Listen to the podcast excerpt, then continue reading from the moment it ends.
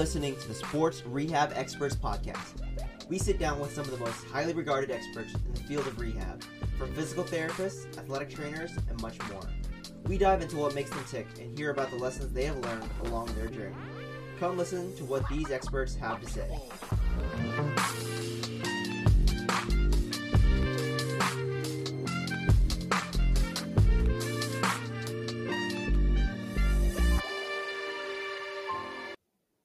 And welcome inside to another episode of the Sports Rehab Experts podcast. Today we have a very special guest. We have Jenny Presley. Jenny, welcome in. Thanks so much for having me.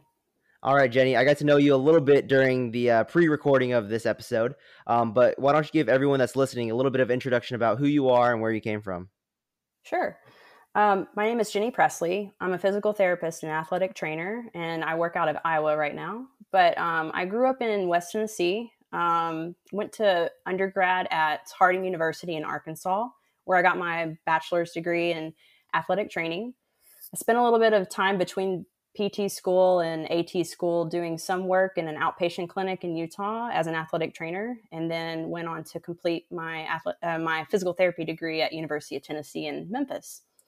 Um, from there, I was able to be accepted into a residency where I attended Ironman Sports Medicine Institute in in uh, Houston, Texas, and uh, was lucky enough to be hired on full time for about a year, and then ended up in the DFW area for about four years after. So I've been pretty pretty blessed with kind of the route that I went, but um, yeah, that's kind of I guess my my uh, academics and my education uh, spiel, but but yeah, Gotcha. So after after PT school, what made you want to do a residency program? And then we've had a couple of graduates from the Ironman program. So why why their program in particular? Yeah. So when I was a student, I was a first year student at one of the national um, conferences, and I actually met somebody who told me about residencies. It wasn't really talked about at our school. Um, but then I just it, it, just sounded something like I would be interested in doing. Um, I'm someone who pursues kind of anything that can better myself in an area that I love. And so I was really passionate about sports medicine. So I decided, you know, in my first year PT school, I wanted to do a residency. So I talked with a couple of residents, one from USC, a couple from other programs, and actually went to CSM where I met the Ironman crew. And, you know, I wasn't looking into Texas programs. I had no interest in going to Houston but those the people that I met at CSM for our roundtable discussion, like they really kind of, you know, were very outgoing, really friendly. They were excited about what they were doing, and the things that they had to offer to their residents was really exciting as well. Um, so I ended up applying to a couple of different programs, interviewed at three, and ultimately was selected for the Ironman Institute mainly because it aligned with some of my interests at the time. Gotcha. And so, kind of go into those interests. What were some of the things that you know aligned well with uh, what Ironman had to offer, and things that you wanted to get into? Yeah. So, as an AT, you know, a lot of questions that I get for residency is why did you go into a residency? You can just go out and work with high schools and do sideline coverage. But really, um, Ironman had a lot of connections and resources. So, they were the primary provider for Ironman um, the national championship in the Woodlands and the Galveston one, a half. Um, and I was interested in endurance athletes. Um, during my time in PT school, I actually did some road races. I actually trained uh, for competition during my time as a PT student, and I did my first triathlon the last the last year of um, my studies. And so I was really interested in the endurance athlete. So that being the Ironman Institute, they had a lot of opportunity to kind of get more involvement in those areas. And I also wanted a little bit of Division One experience, and so I was able. I had the privilege of being in the athletic training room at University of Houston and worked with their track and field team for about two years. So, um, really had all of those aspects, but I also wanted to be well rounded.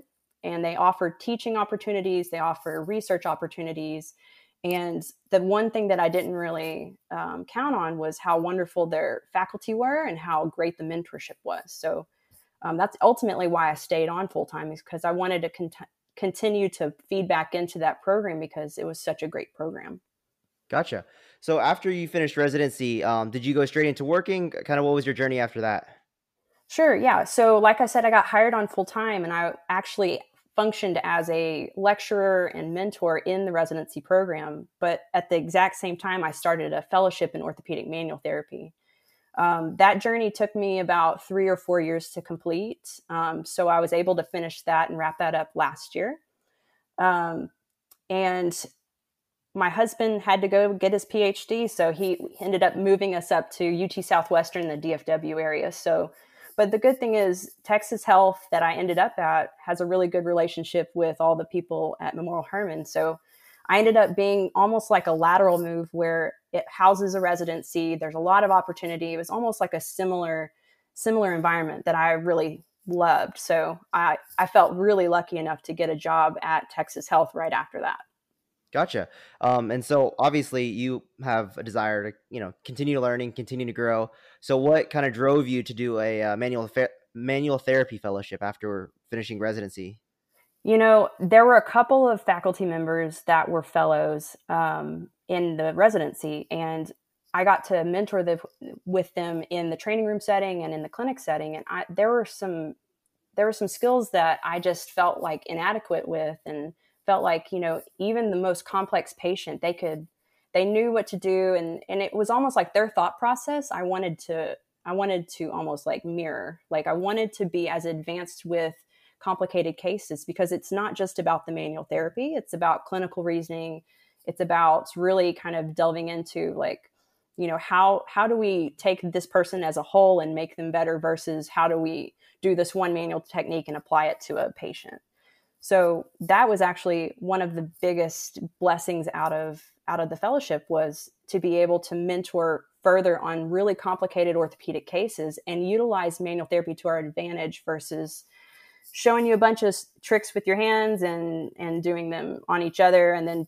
calling yourself a fellow. So i feel like that was probably the biggest um, the biggest thing that drew me to fellowship Gotcha. And you said it took a couple years to wrap up. So is it a program where it's like every couple weekends that you kind of go meet up? And uh, how does that? How does like the structure of that work out?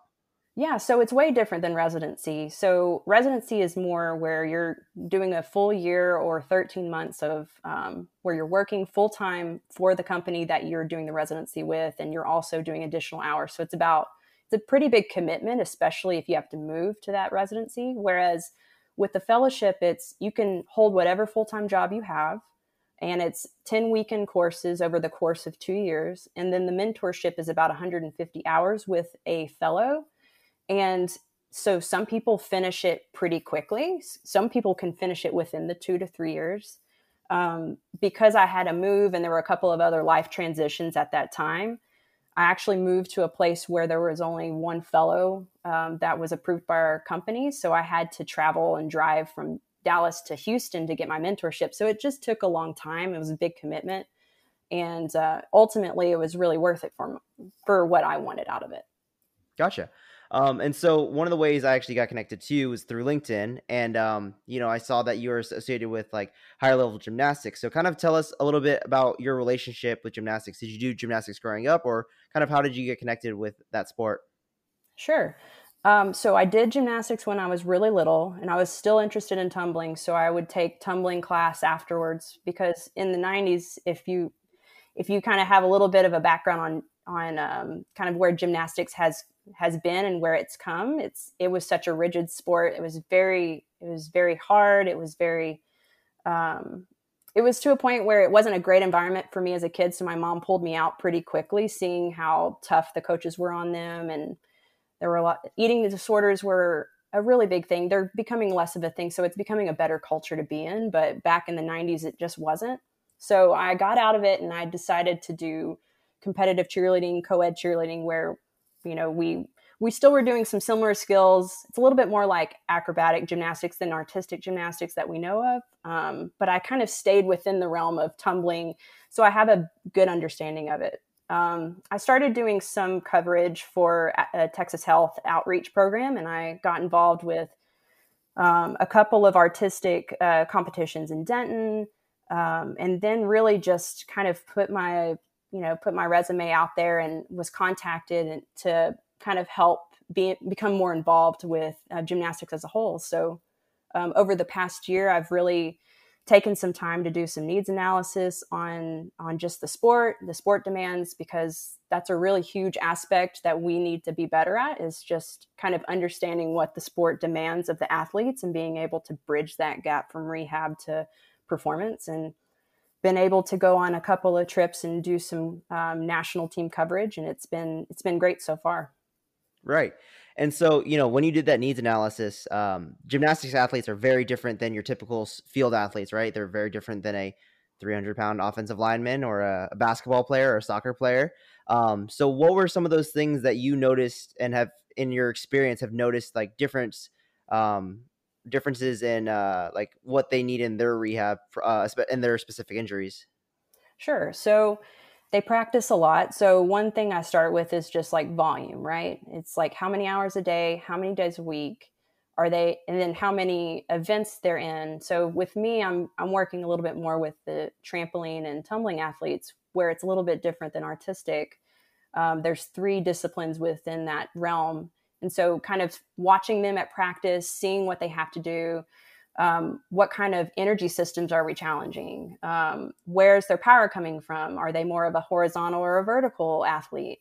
Um, understanding those aspects and being able to incorporate that into almost like a preventative injury reduction management type uh, program for the team has been really helpful. Um, going out and watching their practices, seeing how many contacts they make on the floor, um, talking with uh, people who have done the sport and just understanding, you know, kind of what their training looks like can give me a better idea of what they need to get back to. So that's really been my kind of needs analysis is really just understanding volume, load, energy systems and being able to apply those performance factors into what I need to do in order to make sure that their load management is appropriate make sure that their off season you know kind of mimics what they do but in a way where it's more cross training than it is what they're what they're actually doing on the floor right um, and so you mentioned um, how you know you're trying to take into account the volume and the amount of contacts they're making. Now, when you're, let's say, you have an injured athlete and you're trying to discuss with their coach, kind of how that you best way you can get them back onto performing performing as quickly as possible, but at the same time, kind of monitoring how much load they're doing. How do you have that conversation with the coach if they might not understand? You know, their whole mindset is like they've been doing it for so long this way but now you're trying to come at them with a, a, totally different aspect of okay we need to pare it back to make sure they're able to compete and make sure they're good to go sure and i will say that with the coaches i've been i've been involved with with the national team all of them have been super receptive and it's such a big drastic difference because being in a training room setting in a division one setting has been a drastic difference in the sense that less openness more micromanagement of the medical staff. Um, if they didn't like what we offered or what we suggested they did it anyway and you know they did what they wanted. With us it's you know there is a concern because there's been you know this is a year-round sport. They're training all the time. Coaches are no no stranger to injury and they've they've seen injuries kind of become chronic injuries and you know what they want is they want their athlete to be able to perform. So they've actually taken our advice to heart and what we've done in order to make sure that we get the trust of the coach and the athlete is really to try and allow them to be able to participate somewhat in their practice to maintain their skills, to maybe work a different region of the body, but also to um, give them something to do that is not completely shutting them down. Because I think the old way of thinking I guess in the rehab stance is we'll shut them down for two weeks and put them right back into their sport where that's such a drastic change in like work rest you know like there's not a lot of um, there's not a lot of good things that can happen when you shut someone down and then you put them back in a power plyometric environment on when you've done nothing in the in the meantime so um, being able to tell them yes they can complete uh, they can you know complete some of the workout today we're going to give them they have to do a certain number of contacts and then they need to get off the apparatus. But then we'll be able to challenge them in a way where they still are conditioning because those things coaches really gravitate towards is, you know, the kids don't need to be sitting out, sitting out just watching the rest of the crew. They need to be doing something and being involved. So I feel like it, for the most part, we've had a lot of coaches be really encouraging and really supportive of kind of our suggestions. Right. Um, and so you know, what are some of the uh, most typical or most common injuries that you see with gymnastics athletes that you end up rehabbing? A lot of lower extremity. Um, so for the most part, if we're seeing if we're seeing tumbling athletes, the, the biggest thing is Achilles tendon rupture or um, lower extremity um, fractures. And that's just based off of what I've seen so far. Um, there aren't a lot of upper extremity injuries involved unless there is some kind of mishap in a rotation or a um, somersault. And with our trampoline athletes, especially, it's mainly just lower extremity or traumatic injury because in, instead of coming off of something from like five to 10 feet, they're coming from 20 to 30 feet onto a metal piece that could possibly cause a femur fracture or um, a tib fib fracture. So we can have things from the smallest, like ankle sprains, to minor sprains, to fractures, to major fractures. So it can range, especially with with um, trampoline and tumbling athletes. But that's for the most part what I've seen so far. Gotcha. Um, and so you mentioned that these athletes are, you know, super powerful plyometric athletes. Like you know they're jumping if they're on like a tumble track you know they're jumping 20 plus feet in the air how do you kind of make sure that your rehab prepares them for that amount of like explosiveness um, to make sure that they're ready to you know do all of the amazing twists and turns that they're able to do Sure. So there's um, there's a few things that you can do, and it's no different than what you would do with like an ACL injury, um, as far as like how you would progress them. So you can start with more like sped up, um, trying to get the like rate of force development bef- prior to loading them and putting them under load. So it's almost like you're doing lighter weight at a faster rate, and then you start to load them heavier, and you actually start to do more um, lower reps um, because you're challenging them more a little bit um, at a higher intensity. Um, so for me, what I've been doing is we've been trying to implement some prehab work, like I mentioned before, where they're having to do a certain number of um, power, I guess, power work. So we've had them do some almost like sports metric type things. We've kind of taken a bit from the FIFA and taken a bit from um, from Sportsmetrics and looked at what they have to do and taken it more from there. So they're not doing a whole lot of horizontal jumps. Um, they're doing a little bit more like kettlebell swings, um, hang cleans, wall balls, things like that, where they're having to move load at a faster rate, more in a vertical sense than a horizontal sense. And so there's things that you can do before they even jump to help help prepare their body for power type activities. And just being able to dose that to where um, week to week they're not doing such a they're they're introducing a stimulus where that will be challenged and they're not going from strength straight to plyometric without having done some of these pre-plyometric drills before. Right. Um, so I wanted to ask a little bit. You said you've covered a couple of national events at this point. Um, what does coverage look like? What are some things that you're looking for um, when you're at a gym- gymnastics meet? Because when I'm going, when I've gone to a couple of the Florida gymnastics meets, all I see is that they're able to do three backflips in a row, and I'm like, that all looks really great. But what are some of those key little things that you're looking for from a uh, coverage standpoint?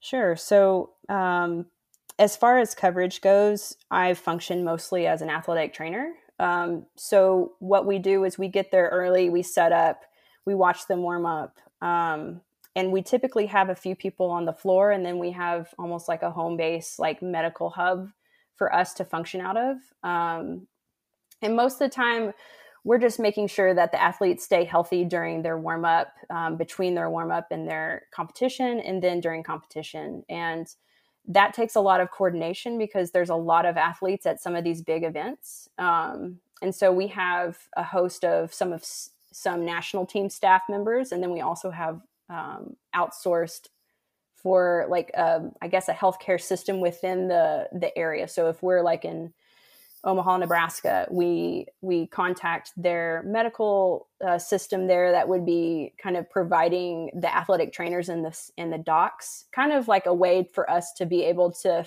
fast, uh, like I guess fast stream them into a emergency medical system pretty quickly if they need imaging or if they need surgery, um, and then ultimately everything kind of runs as is. So we kind of just make sure that everybody knows their role and knows their place and then ultimately we're just there to make sure that they stay healthy. But um, but yeah i would say for the most part i would say most of my physical therapy uh, skills are saved for either recovery or they're saved for more like camps whenever there is downtime to do some rehab. Gotcha. Um, so this next question is a little two parted uh, so you've been through you know a residency you've been through fellowship and then i'm sure your time in pt school and at school you've been around a lot of great sports clinicians. So what makes you what to you makes a good sports pt or at and then what specifically makes to you a good um, gymnastics pt sure. So i would say what makes someone a good sports pt is someone that works hard is professional some of the basics things that i guess maybe are forgotten you know, it's good to be competent. It's good to have all these wonderful skills that we go get training for. But if you don't know how to communicate effectively, if you put your ego over the health of an athlete and you decide to do something unprofessional, it doesn't, it's not, it's not benefiting anybody but yourself and it's more self promotion. So I think that a lot of times when young PTs come out and they say, I want to do sports PT, um, a lot of times I'll, you know, sit them aside and say, you know, just so you know, this it's not pretty. If you're a sports PT, you're working 40 to 60 hours a week. Some of those events are 12 hour plus days. You have to do things you don't want to do that you aren't trained to do, like you're cleaning up things, you're you're packing things. I mean, you're you're physically going to be working all these events just as hard as the next person. And then also, if you get to a point where in, in your career you're trying to get to a professional level, just know that if you get to that point, don't think that you know you're more special than the person beside you because everyone around you you're surrounded by people who are the best at what they do and so a lot of times when when i see people who may have egos or may have may feel like it's they're going to have so much autonomy in the professional world i'm you know, a lot of it is like just being a really good team player, uh, knowing when to speak up and knowing when to back off and, and respecting the person beside you because they work just as hard and they've been through just as much for, for them to get there as much as you have. So I think that if someone wants to be a good PT or a good sports PT in the professional world, I'd say be humble, be professional, be respectful, and work really, really hard outside of that, for competency, you know, a good sports PT will be somebody who delves into the sport of whoever they see. So if I've never worked with a jujitsu athlete and they come into my my clinic and they're my PT or they're my patient, I'm going to do my best to learn everything there is to know about jujitsu so that I can bridge that gap for them because they're going to see that I'm implementing some sport specific movements early in their rehab so that it's not just with the mind uh, mindset of just being done with PT, it's performance uh, mindset, which is where they're at. They want to get back and they don't want to just get back to participate, they want to perform. Um, and so communicating that to them early and then loading them appropriately. Um, I feel like a good PT knows how to load a patient, good strength and conditioning uh, principles utilized in rehab. Um, but yeah, that was kind of a loaded question for your first part. And then what was your second part? Uh, makes- specifically, a good gymnastics PT. Okay. Um, or, or, or clinician. Sure. Um, you know, it's kind of similar to my first answer, just more specific, I guess, for gymnasts is, you know, they're probably some of the hardest working athletes out there and nobody knows it because they put in hours and hours. It's almost like their full time job when they're really young. Um, and it's really important to make sure that you're treating them as a whole because a lot of times they they take their job as a gymnast really seriously to where you know they can mask pain they can mask any mental health issues they can mask anything just to be able to stay on the floor you know compete and do what they love to do. So i guess for for those who are working with gymnasts it's really it's really easy to overlook some of those broader things that we don't focus on. A lot of the psychosocial stuff a lot of um, the nutrition stuff maybe the things that we aren't comfortable with treating just understand you know some red flags some yellow flags that can kind of give you an idea if somebody's struggling so that you can also be that advocate to give them to the right professional so that we're treating them as a whole instead of as an injury or as an athlete only right. Um, and so i actually had a question about that you know these athletes like you said are tough and will kind of will probably say oh i feel fine even when they're not.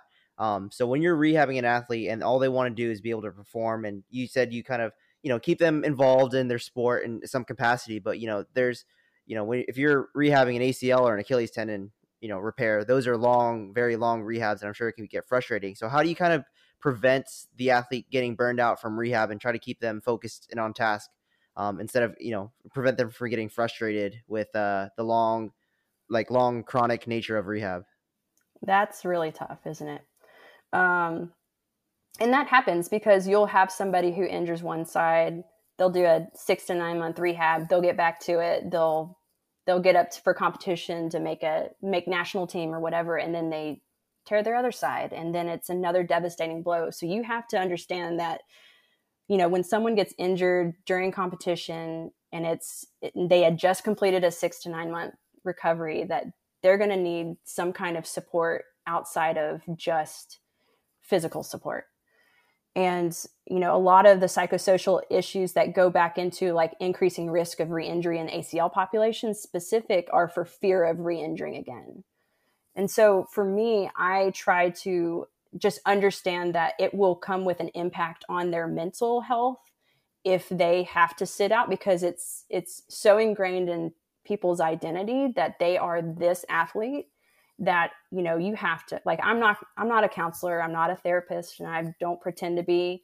I know that you know if i advocate for them and their mental health and they see it as important too then and they have buy-in it can actually work really well for getting them through the next however many months of recovery. Now in not necessarily specific to gymnastics but i've had a few athletes who have gone through a long bout of acl recovery and they've been burned out.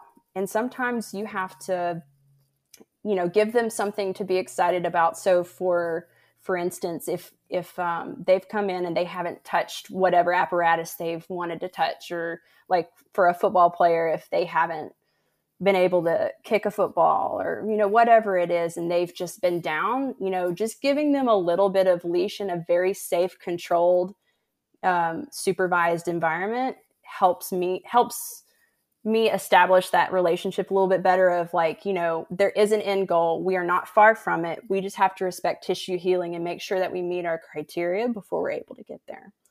Um, and then sometimes you know for repeat you know acl revisions and everything sometimes you know in the midst of like when they've gotten to the point where they're running and they're still not strong enough to do cutting and they're in this this kind of wonky phase sometimes recruiting outside help like just having them work with their strength coach you know teaming up with them so that they're in the gym working out with their you know with everyone else and it's safe and it's you know under the supervision of whoever whatever provider athletic trainer strength coach then they'll feel a little bit more like an athlete. Like getting them sweating will make them feel like an athlete. So doing whatever you can to to kind of reintroduce them into their environment they they love and they they want to be a part of makes them feel more like the like they're still participating on their team while they're still respecting the recovery process too. So it, gotcha. it won't be the same with everybody. I think with some things that work for certain athletes it you know same sport maybe an individual didn't respond well to what you tried with that last athlete that worked. So you know sometimes it takes just being creative and and kind of delving into what's you know what's what could you know that person respond well to. Right i always think that that the re- repeat offender or the repeat injury um, athlete is, is always hard to deal with even just general population patients you know? If you have a patient with low back pain and they come in with low back pain after they felt like they were getting better it's it's always a really hard conversation to have um, you know, and trying to get them, it's like, all right, well, we're gonna have to, you know, kind of start from square one, and getting them to kind of buy back in after they felt like they were, you know, at the at the finish line is always a really tough conversation. So I think that's a great piece of advice for you know all types of athletes. Oh yeah. Um, and so we talked a little bit about kind of what your role was during venue coverage for uh, you know covering these gymnastic events. So kind of walk us through like a day of what it's like to be you when you're having to go to these types of these national type of events.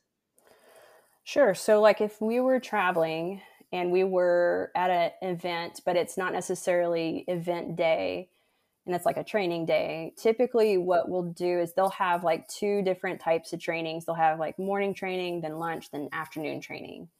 And we'll we won't necessarily do anything prior to um, training as far as like recovery stuff, like ARC training room type stuff. But we'll tape, we'll do stretches, we'll do whatever types of warm ups that they need, and then they'll train we'll provide coverage for training, but we'll rehab those who are still rehabbing once they're done with their training workout for that period of time. And then we'll come back, we'll eat lunch at the hotel. And then typically we open up a period of time for the athletes to come in and get treatments. And that's more set up kind of like a makeshift training room. And uh, so that will be a period of time, and then they'll have some rest, and then they'll get back up on the bus, and they'll go back to the venue, and they'll do more training, and they'll kind of be a repeat of what the morning training looked like. After that, um, we'll pa- typically pack up for the day from the venue. We'll go back, we'll eat dinner, and then we'll have almost like another recovery open hour or two where we're doing treatments on them before they go to bed.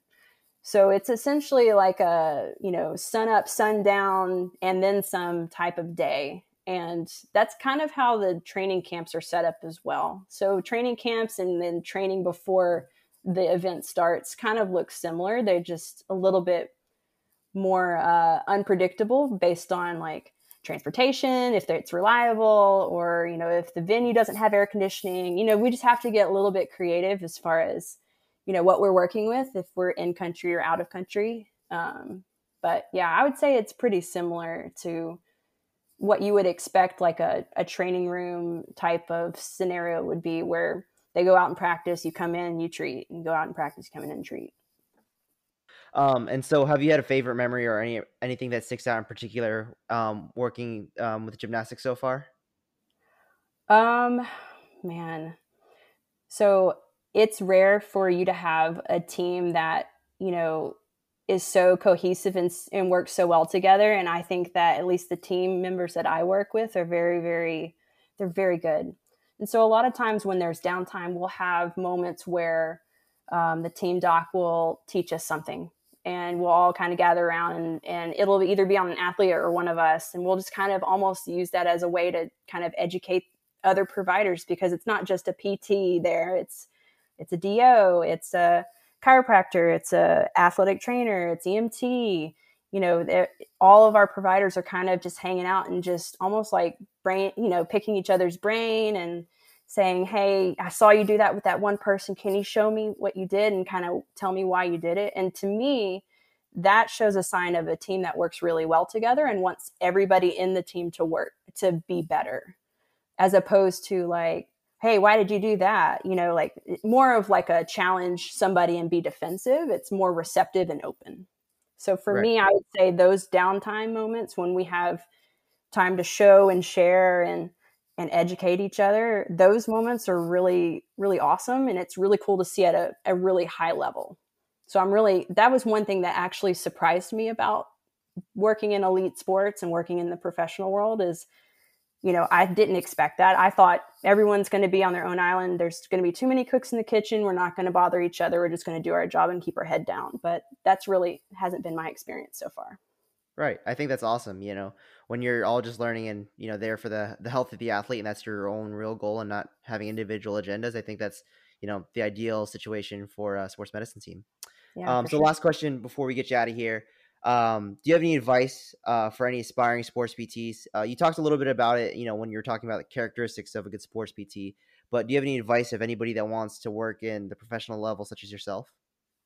Yeah. So when I was early in my career, before I got through PT school, I knew I wanted to work in professional sports. And being a female in a male dominant sport was really hard. I think that was really discouraging early on. And I think it's gotten a lot better so, um, and this this is for anybody. You know, a lot of people tell like there a lot of people's advice is like oh it's who you know and that's really all that matters and to me it it wasn't about that it was about make myself work on myself as much as I can to be the best clinician that I can be so that if I do get an opportunity to put my foot in the door that I'll be welcomed in and st- and I'll stay.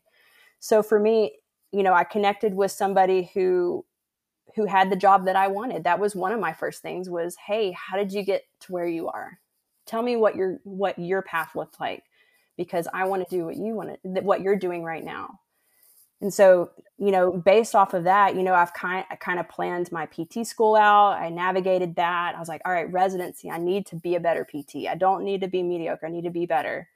And so I found a program that challenged me and humbled me and made me a better PT. And honestly, I I couldn't, you know, uh, recommend more any kind of program, and it can be a residency fellowship or just a informal mentorship that you are in an environment where your biases are challenged, you're always pushing to be better as far as evidence based, and your clinical reasoning is, you know, will only grow based off of that. So, having gone through that, um, I would say if if it's your goal to be in the professional sports, you know, keep your head down, work really hard. It's going to be really hard road, but if you if you go the right path there will be doors open for you. You just have to be patient enough to wait for them because it wasn't easy for me to get even to where I'm at today because I thought it would be easy since I was a PTAT, but it's it's not easy for anybody. Um, I think a lot of it comes with timing and a lot of it comes with a little bit with who you know, but you know, being persistent and working hard and showing up and being professional and proving to people that you're a hard worker and you're there for the right reasons is going to keep you there. So I'd say that would be my advice. I think that's great advice. Um, you know, uh, we've had people from all sorts of backgrounds, PTAT, you know, dual certified, you know, residency, non-residency, um, and then keeping your head down and working hard has been probably number one theme. So I think that's another, you know, adding adding one more person's advice on top of that big piece of advice to work hard. Um, Jenny, thank you so much. This has been great. Uh, do you have anything you'd like to plug before we get you out of here? Yeah, go Vols! Woohoo! Sorry, I, okay. I don't have a. I'm not very active on Instagram. It's just a bunch of pictures of my children. um, but you can find me on LinkedIn if you have any questions following this. Um, that's typically where I've kind of field all my professional uh, interactions. But if you want to see a lot of cute children, you can come to my Instagram. But that's really my personal account. So, gotcha. All right. Despite your poor choice in uh, college football teams, you know I do appreciate you coming on um, to the latest episode of the Sports Rehab Experts podcast. Awesome.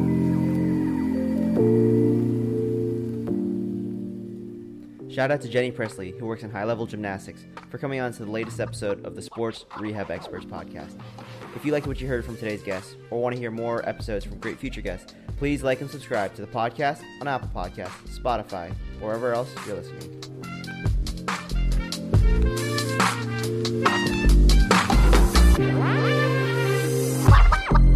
Oh.